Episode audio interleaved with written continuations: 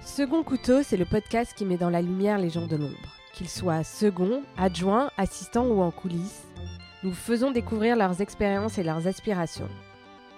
Aujourd'hui, nous recevons Julia Pavlovitch. Julia est éditrice à l'Iconoclaste. Elle a notamment publié en 2018 La vraie vie, le premier roman d'Adeline Dieudonné qui a été couronné de nombreux prix littéraires. Dans cet épisode, nous avons parlé des multiples vies de Julia qui l'ont menée de l'urbanisme à l'édition, de ses moteurs, de son rapport intime presque vital à l'écriture, et aussi du couple auteur-éditeur, de l'importance du collectif et de l'empathie. J'étais chez moi sur, euh, sur mon balcon, euh, mes enfants étaient euh, couchés depuis peu, et puis, et puis mon téléphone faisait que vibrer, et je, je, je j'étais à boire un déca et à me dire mais mon dieu on peut pas me laisser peinard deux secondes. Et, euh, je suis allée voir il y avait que des bravos des, des, des, smileys avec des bouteilles de champagne. Je me disais mais qu'est-ce qui se passe? Ils sont délirants. Puis alors il y avait le boulot il y avait les copains il y avait la famille donc au bout d'un moment j'ai rappelé j'ai rappelé une première personne euh, qui m'a dit mais voilà on est sur la première liste du prix Renaudot et, euh, et, ouais, le sol s'est un peu ouvert sous mes pieds, je dois dire, parce que je, déjà, je, je, je, n'y comptais pas. Euh, les prix littéraires, c'est pas quelque chose auquel on, pense en priorité, euh, surtout pas quand on publie. C'est un, bonus, voilà, c'est un, un, cadeau en plus. Et puis, puis, La vraie vie, c'est un premier roman. C'est un premier roman qui avait été fait de manière extrêmement discrète. Euh, vraiment euh, de manière surprenante puisque euh, quelques semaines plus tôt, j'avais quelques oui, quelques mois plus tôt, à peine 3-4 mois, j'avais reçu une première nouvelle qui était une longue nouvelle et, qui s'appelait Vals. et sur laquelle j'avais travaillé sans contrat avec une jeune autrice qui était en Belgique. on travaillait par téléphone le soir quand l'une et l'autre avions couché nos enfants bien souvent tard. C'était en pleine période de trachéite et de bronchite d'enfants. Euh, euh, et, donc, on travaillait bien souvent de 22h à minuit ou 1h du matin par téléphone. Et puis, euh, on se relevait plutôt l'une et l'autre avant le réveil des enfants et avant de partir au boulot pour réfléchir à ce projet qui, qui effectivement était un peu incertain parce qu'on ne s'était jamais vu. Mais j'avais le sentiment qu'en tout cas, il y avait une écriture particulière j'avais le sentiment que mon regard s'était déplacé en travaillant ailleurs qu'avec une autrice qui ne vivait pas en France. C'était ce que je voulais faire, déplacer mon regard euh, de lectrice, euh, lire des choses différentes. Euh, moi, j'ai un, rapport assez particulier avec ce qu'on appelle la littérature blanche traditionnelle en France, que je trouve bien souvent beaucoup trop ennuyeuse. je voulais une littérature plus surprenante, plus singulière, plus vivante en fait, tout simplement. Et, euh, et cette, cette, annonce de notre présence, euh, en tout cas de la présence euh, d'Adeline sur, sur la première liste du prix Renaudot a été un moment, oui, exceptionnel. Mais des moments exceptionnels, il y, en a, il y en a pour chaque livre. Il y en a à chaque fois qu'un fichier de bon à tirer part à l'imprimerie. il y en a à chaque fois qu'on se retrouve à l'imprimerie avec les techniciens qui sortent les premières pages et les couvertures. Il y en a à chaque fois qu'on a de magnifiques retours de lecture. Il y a des moments exceptionnels, il y en a à chaque fois euh, qu'un auteur prend pour la première fois son livre entre les mains. Voilà. Julia, vous êtes devenue éditrice vers 35 ans, vous avez fait un changement de carrière, vous pouvez nous expliquer comment vous êtes arrivée là?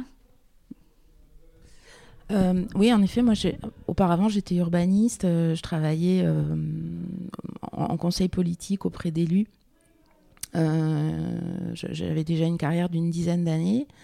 Euh, j'avais une formation qui n'était absolument pas une formation en lettres, une formation en géographie, en urbanisme, euh, et euh, voilà, une formation universitaire classique. Et puis, euh, et puis l'édition m'a rattrapé euh, par le coup. quand, quand j'ai eu mes enfants, je me suis arrêtée de travailler quelques temps parce que j'ai eu deux enfants très rapprochés. Euh, et puis euh, et puis voilà, j'ai changé, j'ai changé à ce moment-là tout simplement parce qu'un jour il y a une idée qui a germé dans mon esprit d'un livre que j'aimerais lire. Euh, ça, ça, ce sentiment-là, il a jamais et ce besoin-là n'a jamais arrêté de me guider. C'est-à-dire que moi, j'imagine les livres que j'aimerais lire. Euh, c'est une démarche très, euh, très égoïste en fait. et je suis allée voir une maison d'édition qui s'appelait Les Arènes. Je suis allée voir le directeur éditorial des Arènes, Jean-Baptiste Bourret. Je lui ai parlé de ce livre que j'avais en tête, mais sans plus de précision en fait. Et il m'a dit. Du coup, en tant qu'auteur Non, en tant que rien. Enfin, en tant que rien. Il m'a dit Mais c'est une bonne idée, mais pourquoi vous l'écririez pas vous? Euh, j'ai regardé, je lui ai dit, moi je ne suis pas auteur. Euh. Et, et, puis finalement, pourquoi pas en fait? Euh, J'écrivais déjà plein de trucs pour des élus. J'écrivais déjà des bafouilles, des machins, des trucs, des discours, des... qui devaient être clairs. Et puis j'avais l'habitude de prendre, de prendre au plus près, de me mettre au plus près de la parole des autres pour la retranscrire. En fait, c'était mon métier. et donc, oui, ce qui vous intéresse, c'est le travail dans l'ombre. C'était déjà mon travail, en fait, auprès des élus auprès des habitants, que j'accompagnais dans la prise de décision locale. J'étais dans des projets de participation citoyenne. J'ai toujours été euh, finalement auprès de la parole des autres, voilà, pour la retranscrire. Donc ça vient de là. Et puis, euh, puis auprès de l'autre, en fait, parce que moi j'adore les rencontres, euh, j'adore apprendre des gens. c'est des gens inspirants, les premiers livres que j'ai écrits en tant que nègre. Voilà, donc moi je suis rentrée dans l'édition par la, la porte des nègres, je pense être une des meilleures portes parce que finalement c'est déjà de l'édition, c'est déjà un travail d'édition. Euh, que, que, d'écrire avec ou pour. Euh, parce qu'on a déjà un livre en tête, on a un livre à, construire, on a la relation à l'auteur, on a euh, la nécessité de penser au lecteur. Et Jean-Baptiste Bourrin m'a dit quelque chose qui n'a jamais arrêté de me guider, c'est pense au lecteur. Voilà. Et ça, c'est une phrase capitale hein, dans ma formation, qui est une formation de briques et de broc, parce que j'ai aucune formation académique en, édition. Il y, a, une formation académique en édition Bien sûr, il y en a plein partout, il y a des formations académiques. vous estimez qu'il en faut une ou... Ah non, surtout pas. Ouais, je pense qu'en en fait, il y a toujours eu des autodidactes dans ce métier. C'est peut-être un des derniers métiers où il y a, où il y a des autodidactes. Et je pense que c'est très très important qu'il y ait des gens euh, qui n'aient pas de formation partout, dans plein de, dans plein de domaines. Euh, c'est aussi très important d'avoir une certaine formation, mais pas forcément celle pour laquelle euh, bah, celle, en relation avec le métier qu'on exerce en fait. Hein. C'est important d'être formé dans la vie, formé par les lectures, formé par les rencontres, d'être structuré, d'être méthodique, euh, d'être organisé. Voilà, à partir de là, si on sait réfléchir, euh, si on sait penser, écrire et lire, je pense qu'on peut être éditeur. Hein. Et vous avez dit un peu plus tôt que l'édition vous a rattrapé. Ouais. Parce que vous aviez un, un passif avec l'édition?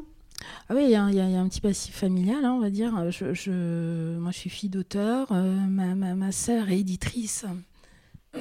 ma sœur est éditrice euh, depuis euh, très longtemps. Elle, est présidente d'un grand groupe d'édition.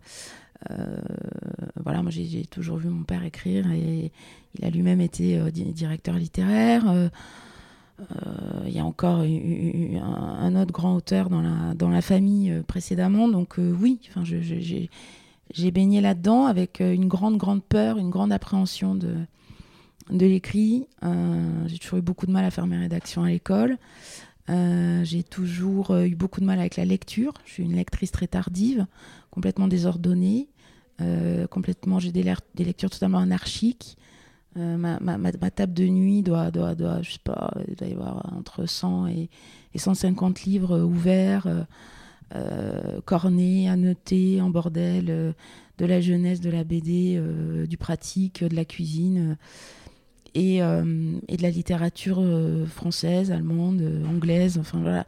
J'ai lu très tard, je lis très mal, plutôt lentement, je relis, j'oublie. C'est quoi lire très mal?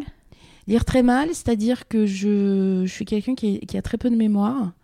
Euh, pour certaines choses. il paraît que quand on est plutôt euh, émotionnel et, empathique, euh, on, a une, autre mémoire, hein, une mémoire plus efficace qui fonctionne pas. Je pense que d'un point de vue neurologique, ça à peu près ça mon fonctionnement. je travaille beaucoup par l'intuition en fait, mais quand j'aime un truc, je m'en souviens quand même. Quand j'aime un truc, je m'en souviens, mais je me rappelle de ce qui m'a plu quoi. Je suis pas, suis pas quelqu'un de forcément remarquable euh, en termes de mémoire. Donc, ouais, j'ai d'énormes lacunes en lecture. Je pense que c'est. Euh, J'essaie de les combler, mais je me force pas non plus. Quoi. Je, je, je, je lis, ce que j'aime. Je me force et j'aime de plus en plus de choses, en fait. Parce que plus on lit, il y a des trucs qui me tombaient des mains il y a quelques années que maintenant j'adore lire, en fait. Et dans votre formation pour devenir éditrice, vous nous direz comment vous définissez votre métier après, mais justement la, la, lecture, c'est essentiel, ça fait partie de votre formation finalement, c'est ça qui vous, qui vous a formé à ce métier-là, qui continue à vous former, ou c'est complètement autre chose? Bah, c'est un métier qui, qui, nécessite de se cultiver H24 euh, en fait. Même quand on rêve, on pense à des idées. Donc euh, c'est des idées forcément, euh, forcément qui font écho en nous. Hein. Enfin, c'est l'édition, enfin moi telle que je la pratique. Après, je, ne sais pas, il y a mille manières d'être éditeur, mais moi telle que je la pratique, c'est c'est un système de, de relation d'inconscient à inconscient, quoi. C'est-à-dire que euh, quand dans une œuvre, il y a quelque chose qui résonne chez moi, euh, c'est quelque chose qui résonne. Donc quand ça résonne, ça reste, ça brille au, fond de soi. C'est euh, quelque chose qui est obsédant. Donc en fait, moi, je, je, fonctionne par, par coup d'amour, coup, coup d'amour, par, par, par, des choses qui m'impressionnent, par des choses qui reviennent, obsédantes. Je fonctionne par obsession en fait. Hein. Donc évidemment sur des sujets qui, qui me touchent très personnellement ou alors qui sont loin de moi, mais qui m'intéressent justement parce que je, suis extrêmement loin de les maîtriser. Donc c'est une démarche de connaissance, de curiosité en fait. Euh, c'est voilà, il y, a un sujet qui m'intéresse et, surtout je pense aussi aux autres quoi. Je, me dis mais peut-être que moi ça m'intéresse pas, mais il y a plein de gens autour de moi que ça intéresse, donc c'est quand même que ça doit être intéressant. Voilà. Donc je pense que la première clé c'est la curiosité et l'ouverture à ce qui se passe autour de soi. Il faut, ouvrir les yeux, les oreilles. Euh, faut voir, faut, faut, entendre. C'est un truc hyper euh, de, présence en fait, de présence. Voilà. Euh, mais c'est intéressant parce que vous dites que vous, vous, travaillez sur des choses qui vous intéressent, euh, mais les sujets, enfin, je sais, vous allez nous expliquer, mais il me semblerait qu'ils vous arrivent, c'est pas vous qui allez les chercher. Bah non, si, justement, ah la plupart du temps, c'est moi qui vais les chercher, ouais. Comment vous les identifiez Enfin, enfin du coup, peut-être. Vous savez, moi, je travaille de manière assez bizarre. Hein. Si vous veniez chez moi, vous seriez étonné, mais j'ai, euh, je découpe plein de trucs, euh, je, je colle des machins, euh, j'ai des couleurs en tête, j'ai des parfums, j'ai des. j'ai des... C'est un peu un carnet de tendances, c'est un peu le, le, le, mot que j'emploie, de, de, de, de tendances que j'essaie de capter, en fait, de capter dans le, dans le monde qui m'environne ou, euh, au fond de moi. Enfin, c'est euh, des, des intuitions et puis des regards portés sur. Donc en fait, c'est des choses qui vont venir résonner chez moi et que je vais essayer de retranscrire en projet littéraire. Donc euh, par exemple, pour vous donner des exemples très précis, en ce moment je suis en train de travailler sur le thème des guérisseuses. parce que je pense et j'observe qu'autour de moi, il y a plein plein de gens qui ont, qui ont recours aux, aux, thérapies alternatives, dites alternatives. Euh, et j'ai vu qu'en librairie, il n'y avait pas des masses de, littérature euh, intéressante sur le sujet. Donc euh, voilà, c'est des livres qui manquent déjà, des livres à proposer. C'est des propositions en fait, hein, quand on fait des livres, des propositions pour les gens. Et puis, et puis moi, ça me passionne. Ça me passionne. Je, me dis, mais comment ça marche? Mais qui sont ces gens qui soignent les autres? Mais pourquoi? Mais pourquoi s'ils vont pas chez des médecins? Mais pourquoi? Mais pourquoi? Mais pourquoi? Donc ça, c'est un truc que j'ai dans la tête pendant plusieurs semaines. Et au bout d'un moment, je le formalise. C'est-à-dire, je vais chercher un auteur ou une autrice qui serait susceptible de le traiter de la manière dont moi, j'aimerais le traiter. Euh, et euh, pour les lecteurs, encore une fois, hein, je ne pense pas qu'à moi, je pense aux gens. comment ils aimeraient lire ça? Qu'est-ce qui mhm. existe en librairie qui n'est pas satisfaisant? Qu'est-ce qui pourrait être différent? Qu'est-ce qui pourrait être complémentaire? Et à partir de là, par exemple, je, suis allée chercher une autrice que je voulais. Je voulais que ce soit une femme en plus qui travaille sur le sujet des femmes qui soignent. Et c'est une ethnologue, anthropologue des émotions, euh, une scientifique capable de vulgarisation, parce que j'avais lu sa thèse de doctorat et je m'étais rendu compte qu'elle était capable déjà de vulgarisation, mais en même temps proposer un livre de savoir euh, qui soit vulgarisé. Et donc voilà, ce sera une anthropologue des émotions qui, euh, qui fera ce livre sur les guérisseuses. Euh, accompagné d'une iconographie euh, grand public, mais de grande qualité. Et, euh, et voilà. D'accord, donc vous, vous, êtes à, l'origine de certains, de certains livres. Bah à l'origine, ouais, parce qu'à à l'origine, c'est pas moi qui suis à l'origine, hein, c'est les sujets qui préexistent, hein, les sujets ou les auteurs, mais c'est-à-dire que ouais, je vais aller provoquer mmh. des choses. Moi, je suis observatrice et à partir de là, j'essaie d'extraire et de construire quelque chose. Donc, j'identifie et j'essaie de construire. Voilà, c'est un système d'élaboration en fait. Hein. Euh, c'est une réflexion, c'est une construction. Et puis tout d'un coup, ça devient très concret. Hein. Voilà, il y a un contrat d'édition, il y a des auteurs au boulot, il y a du texte qui arrive. Donc nous, derrière, on doit construire l'objet livre avec eux. Donc euh, l'objet, bah, c'est évidemment la forme et le fond avec eux, c'est du débat, du débat d'idées, c'est l'approfondissement. Après, après, moi, j'ai une démarche très universitaire, hein. j'ai une formation universitaire, donc c'est de l'approfondissement, c'est un travail de précision, euh, d'argumentation, parce qu'il faut convaincre, quoi. Il faut convaincre par la qualité de la forme et du fond. Donc euh, voilà, oui. Et puis en plus, moi, quand je suis arrivée à l'Iconoclaste, finalement, c'est une maison qui euh, en particulier en fiction, euh, était jeune, jeune en fiction. Hein, donc en fait, il n'y avait pas de fond. Donc on avait très peu, on recevait très peu de manuscrits, il y a quatre ans encore, aujourd'hui ça a changé.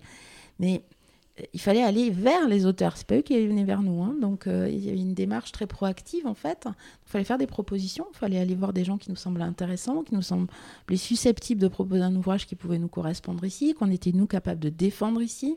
Il y a plein de paramètres hein, pour, euh, pour trouver euh, le sujet, les auteurs. Et puis nous, il fallait qu'on leur plaise, quoi. Il fallait qu'on soit au service d'eux. Et donc, euh, donc être éditeur, c'est aussi et avant tout un métier de service. Service à l'auteur, service au lecteur, service au libraire. Il faut vraiment beaucoup désacraliser et démystifier la profession. Hein. On n'est pas des gens intelligents qui pensons dans leur coin et qui recevons des manuscrits. C'est vraiment très très loin d'être ça. Euh, aujourd'hui, l'édition, c'est un métier qui se corse, qui est compliqué. Les gens achètent moins de livres. Euh, ils écoutent plus de choses, hein, par exemple des podcasts. Euh, donc nous, bah, par exemple, oui, on essaie de diversifier l'activité. On propose aussi des podcasts autour des livres. Mais c'est aussi nous qui devons aller vers, donc vers les auteurs, vers les lecteurs, vers les libraires. Et eh ben oui, c'est aussi proposer des ouvrages dont on pense qu'ils vont avoir leur place aujourd'hui en librairie. Et comment les auteurs accueillent justement une idée qui serait pas la leur? Bah, Il faut que ce soit la leur. C'est-à-dire qu'en fait, euh, il faut que ça, ça résonne chez eux, sinon ils le font pas. Mhm. Il faut que ça vienne d'eux, c'est-à-dire que tout démarre par des discussions. Et moi, je vais pas aller voir les gens par hasard. Je vais, évidemment euh, leur parler de ce qu'ils font, leur parler de, leur, secteur de réflexion, de leur parler déjà de ce qu'ils ont écrit. Je vais avoir lu toute leur œuvre, je vais l'avoir étudiée, je vais l'avoir euh, en être moi-même convaincue, puis d'être à la hauteur ou pas. Parce que si moi je suis pas à la hauteur, ben, ils viendront pas. Donc ça veut dire que, euh, euh, évidemment, c'est donnant-donnant. Euh, donc je, je, dois, moi, prouver aussi que je suis une interlocutrice bah, à la hauteur pour eux. Donc ça veut dire que moi, je dois bosser à chaque fois pour me mettre au niveau de ce qu'ils font, de ce qu'ils sont. De... Donc j'apprends. C'est un métier dans lequel on apprend tout le temps, tout temps. Imaginez bien que les guérisseuses, j'y connais pas grand-chose. Hein.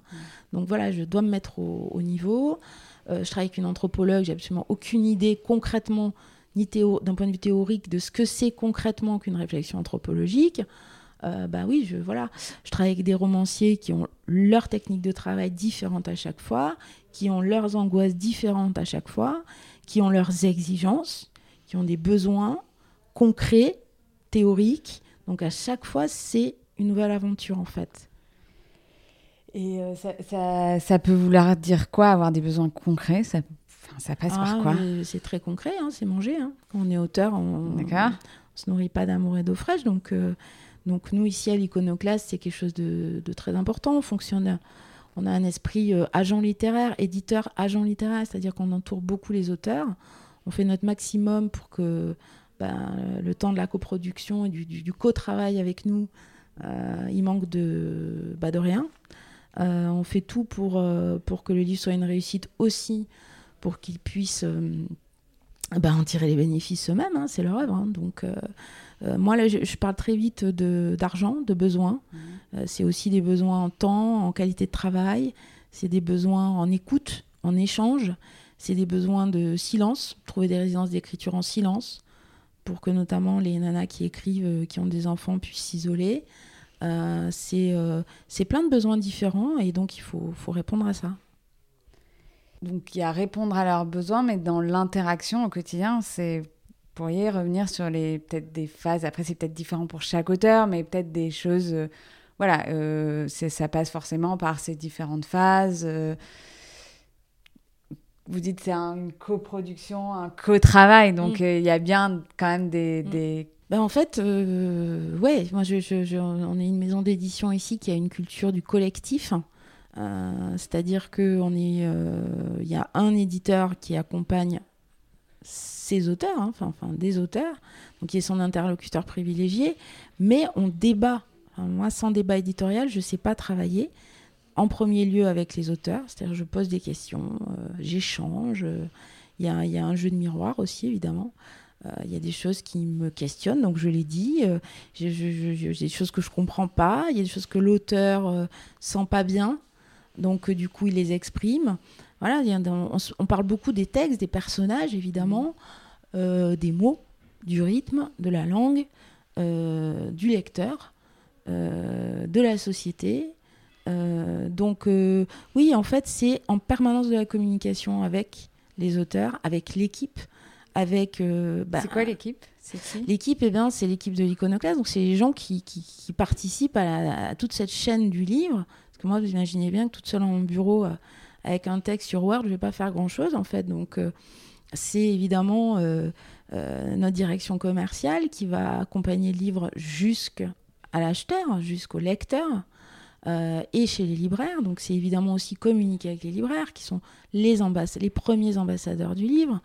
Euh, et puis différents types de libraires. Il y a des libraires euh, euh, dans différents types de librairies. Hein, évidemment. Donc ça, c'est des interlocuteurs vraiment majeurs. et puis, c'est aussi, évidemment, les journalistes avec nos services de presse ici. C'est la communication avec les internautes qui suivent notre travail. C'est, depuis quelque temps, on travaille avec, beaucoup avec les lycéens euh, autour de prix de lycéens qu'on a gagnés, mais on continue aussi à travers euh, des fiches pédagogiques autour des livres qu'on publie pour les proposer aux enseignants. Euh, c'est depuis peu un engagement à Fleury-Mérogis en maison d'arrêt avec des prisonniers en atelier d'écriture. Ça, c'est aussi un certain type d'échange pour penser, pour avoir une relation à l'autre dans des situations différentes. Voilà. En fait, le métier d'éditeur, c'est avoir tout un, nombre, tout un, certain nombre d'interlocuteurs différents tout au long de la chaîne du livre. Euh, le premier, c'est l'auteur. Euh, et l'objectif, c'est le lecteur. Voilà.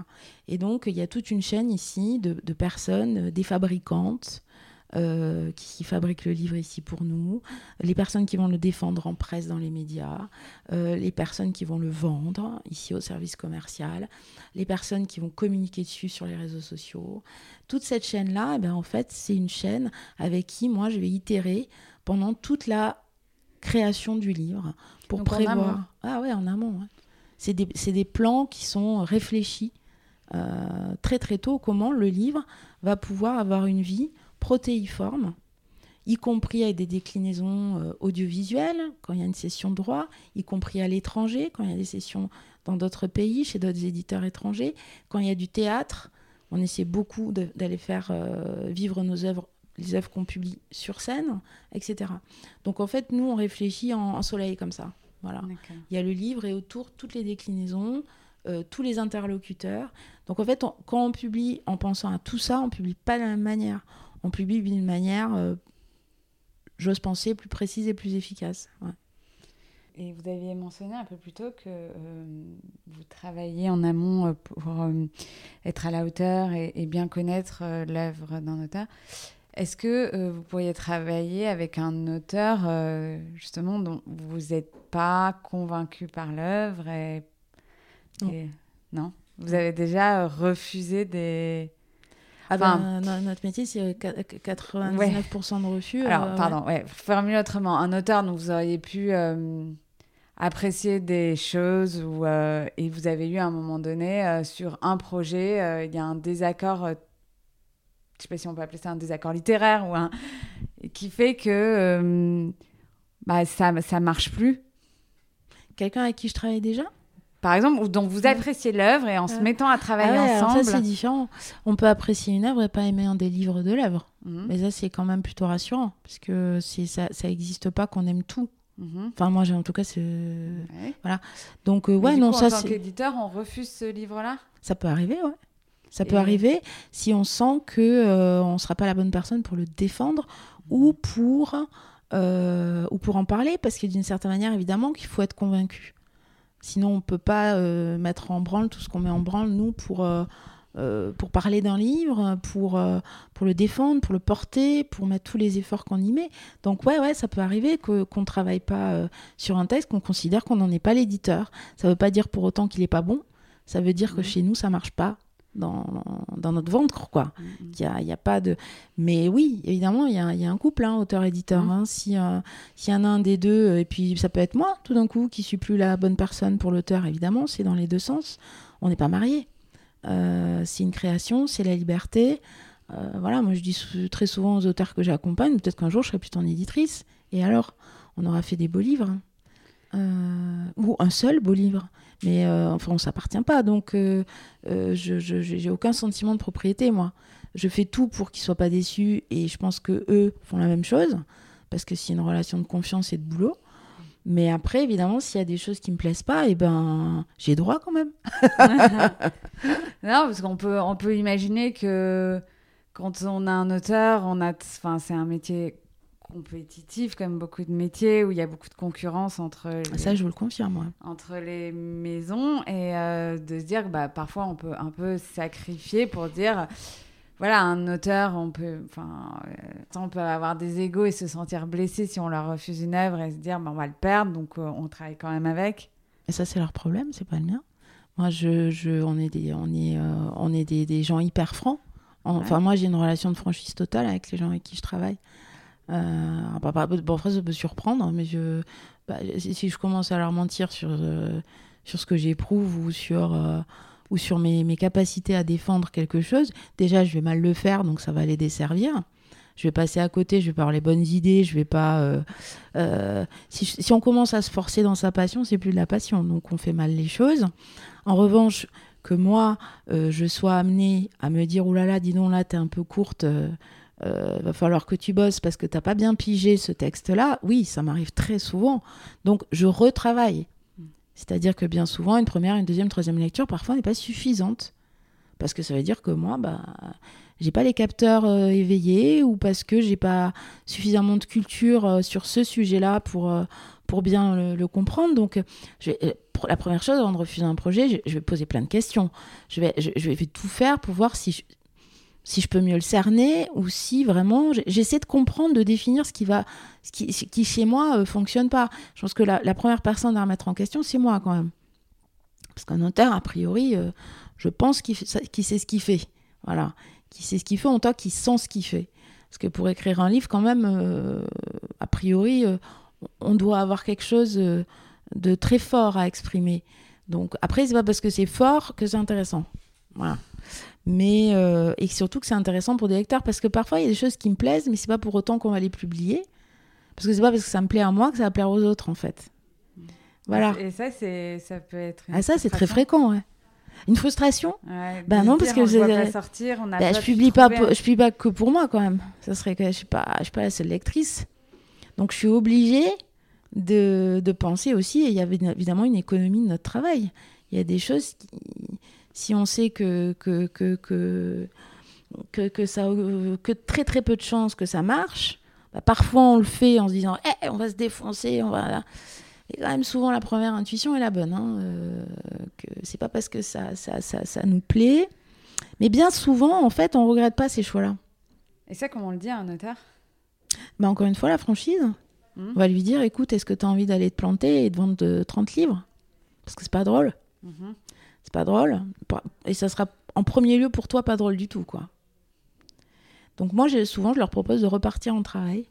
Ou alors, je les renvoie vers d'autres éditeurs, des confrères ou des consoeurs, dont je pense que chez eux, il y aura quelque chose qu'il n'y a pas chez moi. Mhm. Voilà. Parce qu'en fait, il faut penser aux autres maisons. Je dis, bah attends, mais je, je, je suis peut-être pas la bonne personne. J'ai peut-être pas eu la bonne idée pour parler de ce livre ou alors pour. euh, voilà. Et ça arrive très très souvent que, que, que je sois pas la bonne personne. Comment euh, vous pensez, ou c'est peut-être différent pour chaque auteur, qui perçoivent votre contribution? Eux. Euh, alors ça, quand même, faudrait plus leur demander à eux. Mais euh, je crois que c'est très différent d'un livre à l'autre et d'un auteur à l'autre. Quand même, la plupart du temps, on se choisit. C'est Mhm. voilà. Donc, euh, ils savent bien que s'ils viennent bosser avec moi, on a échangé avant. Je leur ai fait des retours de lectrices parce qu'avant d'être éditrice, je suis une lectrice. Je leur ai parlé. Donc, s'ils ne me sentent pas, ils viennent pas. Donc, ce qu'ils doivent a priori repérer chez moi, euh, c'est qu'il y a un fort accompagnement éditorial, qu'il y a beaucoup d'échanges, qu'il y a beaucoup de paroles échangées, euh, que je pose des questions, parfois très naïves, parce que moi j'ai un rapport naïf euh, à la culture. Hein. Voilà, je, continue de poser des questions très simples tout le temps, parce que parce qu'ils savent que je suis quelqu'un d'extrêmement enthousiaste, extrêmement dynamique, énergique, et que voilà, je, je je suis pas quelqu'un d'effacé, quoi. Donc en fait, c'est des relations qui sont très vivantes. Donc c'est des gens qui, qui, doivent avoir envie de ça. S'ils si, veulent bosser avec des gens qui sont euh, peut-être plus, euh, plus discrets ou plus intériorisés, euh, bah, bah ça va pas le faire. La plupart du temps, c'est des gens qui aiment l'échange, voilà, verbal. on a bien souvent, on partage certaines idéologies, certaines pensées politiques, on va dire. Euh, on partage une certaine vision de la littérature, un grand mot, hein. on partage certaines choses, voilà, on aime, souvent euh, le, même type de lettres, hein, euh, voilà, de langue. Voilà, donc je pense que certains auteurs pourraient dire que oui, je suis présente, on pourrait même dire certainement aimante, parce que la plupart sont des amis, que, que, je, que je suis joyeuse, ouais, aussi, ouais, parce qu'on rigole beaucoup. Euh, et que je suis aussi présente physiquement, c'est-à-dire que je me déplace avec eux dès que je peux en librairie, euh, on se voit en dehors, on dîne ensemble. Il y a aussi une relation quand même de, proximité amicale euh, la plupart du temps. Mm. Et est-ce que vous pensez, est-ce que le fond de ma question c'était est-ce que les auteurs en général partagent, ou seraient prêts à admettre le partage de la paternité ou de la naissance d'une œuvre avec son éditeur? On voit par exemple dans d'autres industries comme le cinéma, le producteur est cité. Ou souvent, ou rarement, l'éditeur est cité. Déjà, il est nulle part dans, le livre. On a le nom de la ah, maison. Vous n'avez pas bien regardé. Nous, on a ce qu'on appelle un ours à la fin ah. du livre. En fait, il y a une page avec toutes les personnes qui ont accompagné le livre. Euh, de la personne ici qui nous accompagne à prendre soin des locaux, Isadora, mm. euh, jusqu'à euh, jusqu'à l'éditeur. Comme un générique de film. Mais c'est pas c'est pas fréquent. Voilà, c'est pas fréquent mm. dans l'édition. Mm. Euh, et, l'éditeur, on se dit plutôt une maison qu'un éditeur. Et mm. encore, euh, voilà, c'est. Est-ce que euh, c'est quelque chose de nouveau? Pourquoi est-ce que les auteurs voilà, aujourd'hui, euh, partage ce, sentiment que hein, c'est une œuvre collective euh, presque.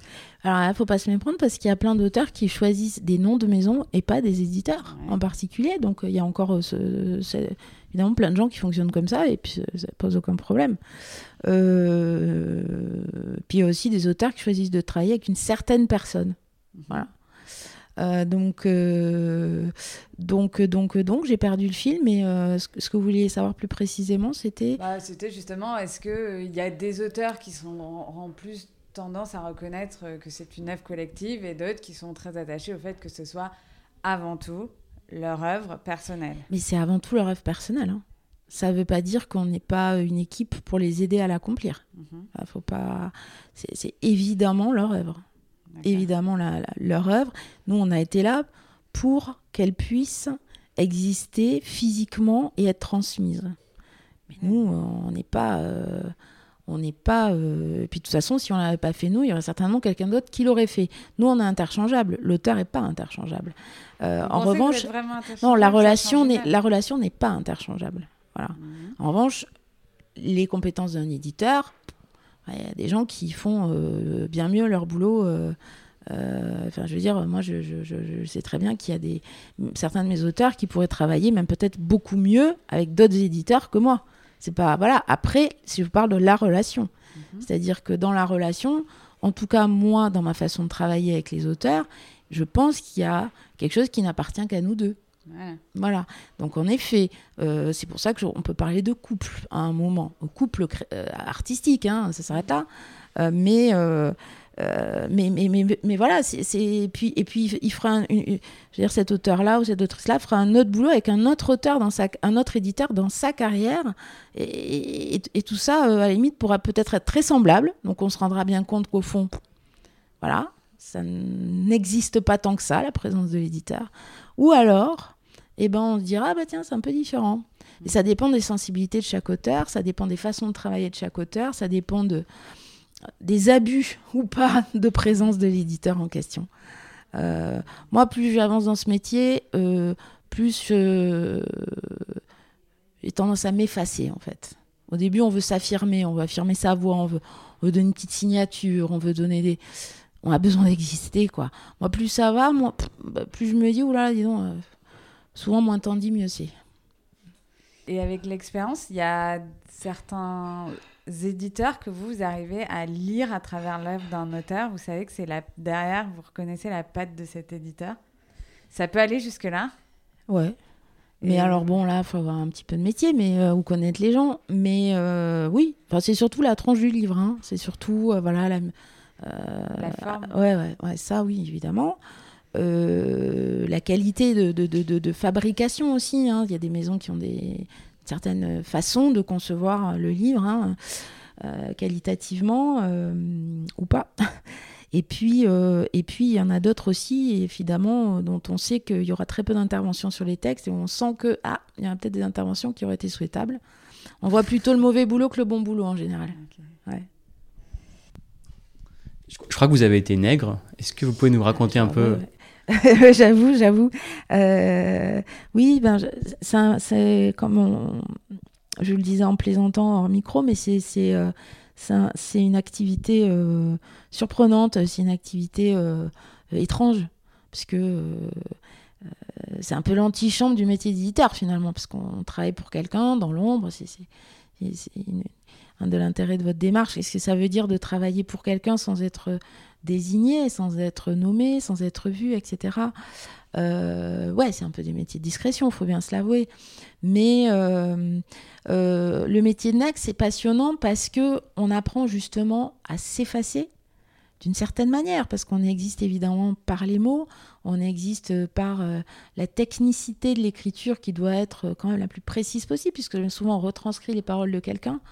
Donc c'est quasiment un métier un peu de journaliste aussi, voilà, de précision je suis quelqu'un d'assez méthodique, donc j'ai besoin que, euh, euh, que, la, façon que j'ai d'exprimer les mots soit la plus euh, fidèle possible.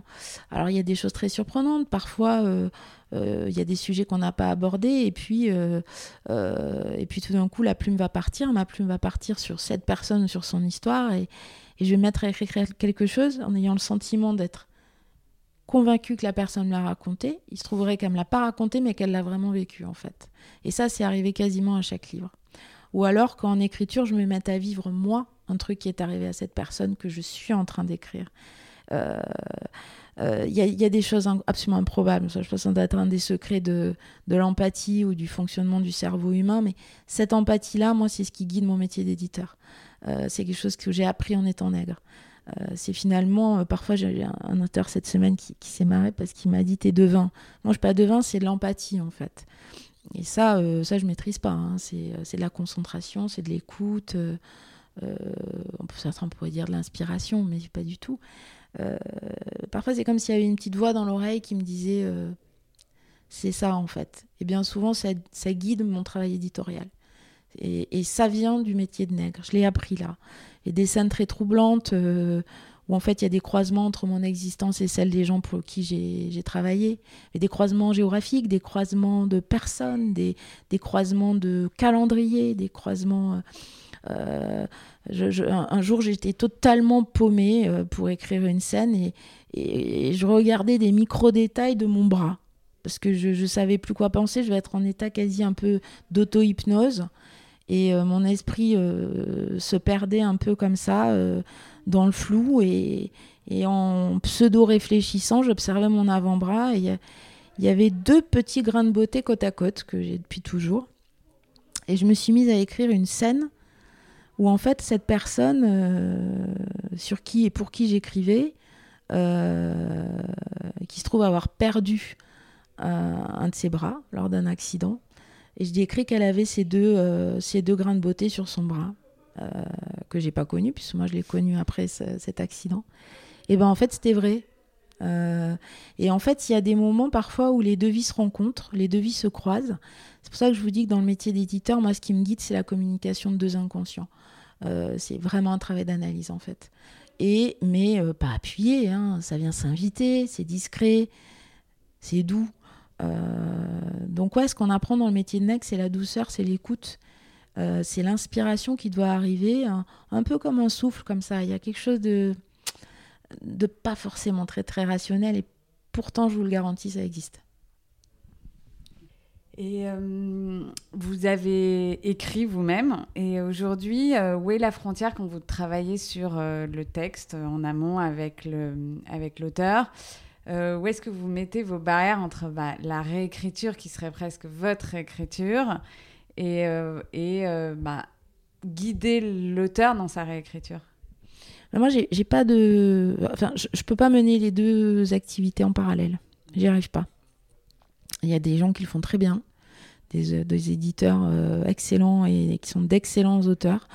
Des collègues hein, qui sont capables de ça. Moi, je je suis absolument incapable parce que ça demande beaucoup trop d'énergie en fait, l'un et l'autre. Mhm. Euh, donc sinon je me brûle. Euh, puis moi j'ai besoin de temps de, euh, de, où je vais me ressourcer pour pouvoir mener mon travail d'éditrice et mon travail ou mon travail d'autrice. Donc j'ai laissé ce travail d'autrice. Ça a été mon entrée dans l'édition. Je pense que j'y reviendrai pas. je pense pas. Pourquoi? Bah, Ça m'intéresse moins déjà je trouve ça vachement moins intéressant, moi, à ce moment de ma vie.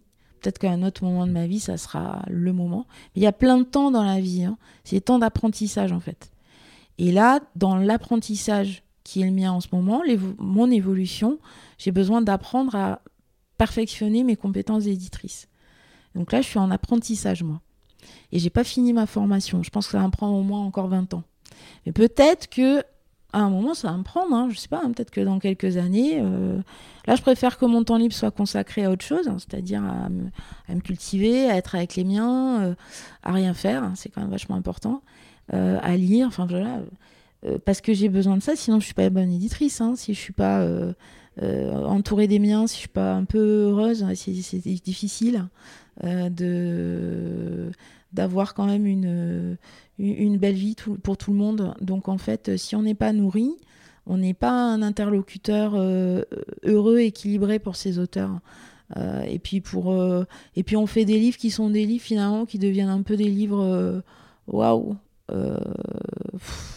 ou consolateurs ou on va aller sur des sujets qui sont pas forcément les sujets vers lesquels on irait si, si on allait très bien quoi alors moi, je, suis loin d'aller bien, hein, comme tout le monde, hein. mais en revanche, sinon d'abord, je pense que je ne ferais pas ce métier, euh, parce que c'est un métier d'exploration, c'est un métier d'analyse. Hein. Évidemment que c'est une analyse, euh, le métier, enfin moi en tout cas, le métier tel que je le vis, c'est une analyse. Donc euh, j'analyse les choses, je m'analyse moi, j'analyse l'échange, c'est à travers les mots qu'on se construit. Donc moi, sans mots, sans sens, je, peux mourir en deux jours. Donc euh, je suis obligée de mettre du sens tout le temps. Et, comment mettre du sens mieux que par les mots? Donc en fait, euh, le travail d'autrice, c'est un autre travail sur les mots. C'est pas le même travail que l'éditeur. Moi, en ce moment, j'ai besoin des mots des autres. Et j'ai besoin de les comprendre. Voilà. Euh, peut-être que plus tard dans ma vie, euh, je considérais que je pourrais en, proposer des mots. Là, je ne suis pas à ce moment-là. Et puis surtout, quand on a le nez dans, le boulot euh, de l'édition, on se rend compte que des livres, il y en a assez. Hein. Pas à peine d'en faire en plus qui sont être moyens. Je préfère laisser la place aux gens qui font des bons bouquins, ce qui n'est pas mon, cas. Euh, je suis loin de, faire des textes publiables. je, l'ai déjà fait, hein, mais bon, ça n'a pas non plus été des ça m'a été des textes marquants. Je pense qu'il y a eu des, bons textes, hein, euh, euh, mais c'était surtout le propos des gens que j'ai accompagnés qui était marquant. Hein. C'était pas, c'était pas mes prouesses d'écriture ni ni mon don du venu du ciel. Hein. L'écriture, c'est un boulot comme l'édition. c'est un boulot qui demande énormément de temps, énormément de concentration. Pour moi, de silence absolu et, et, de solitude. vous imaginez bien qu'avec les journées que j'ai, je, je, vais pas faire ça entre deux, quoi la pause déj. Et puis euh, le soir, ben, le soir, je suis avec mes enfants. Donc pour l'instant, euh, euh, l'œuvre, elle est ma famille avec mes deux fils. Quoi. Merci.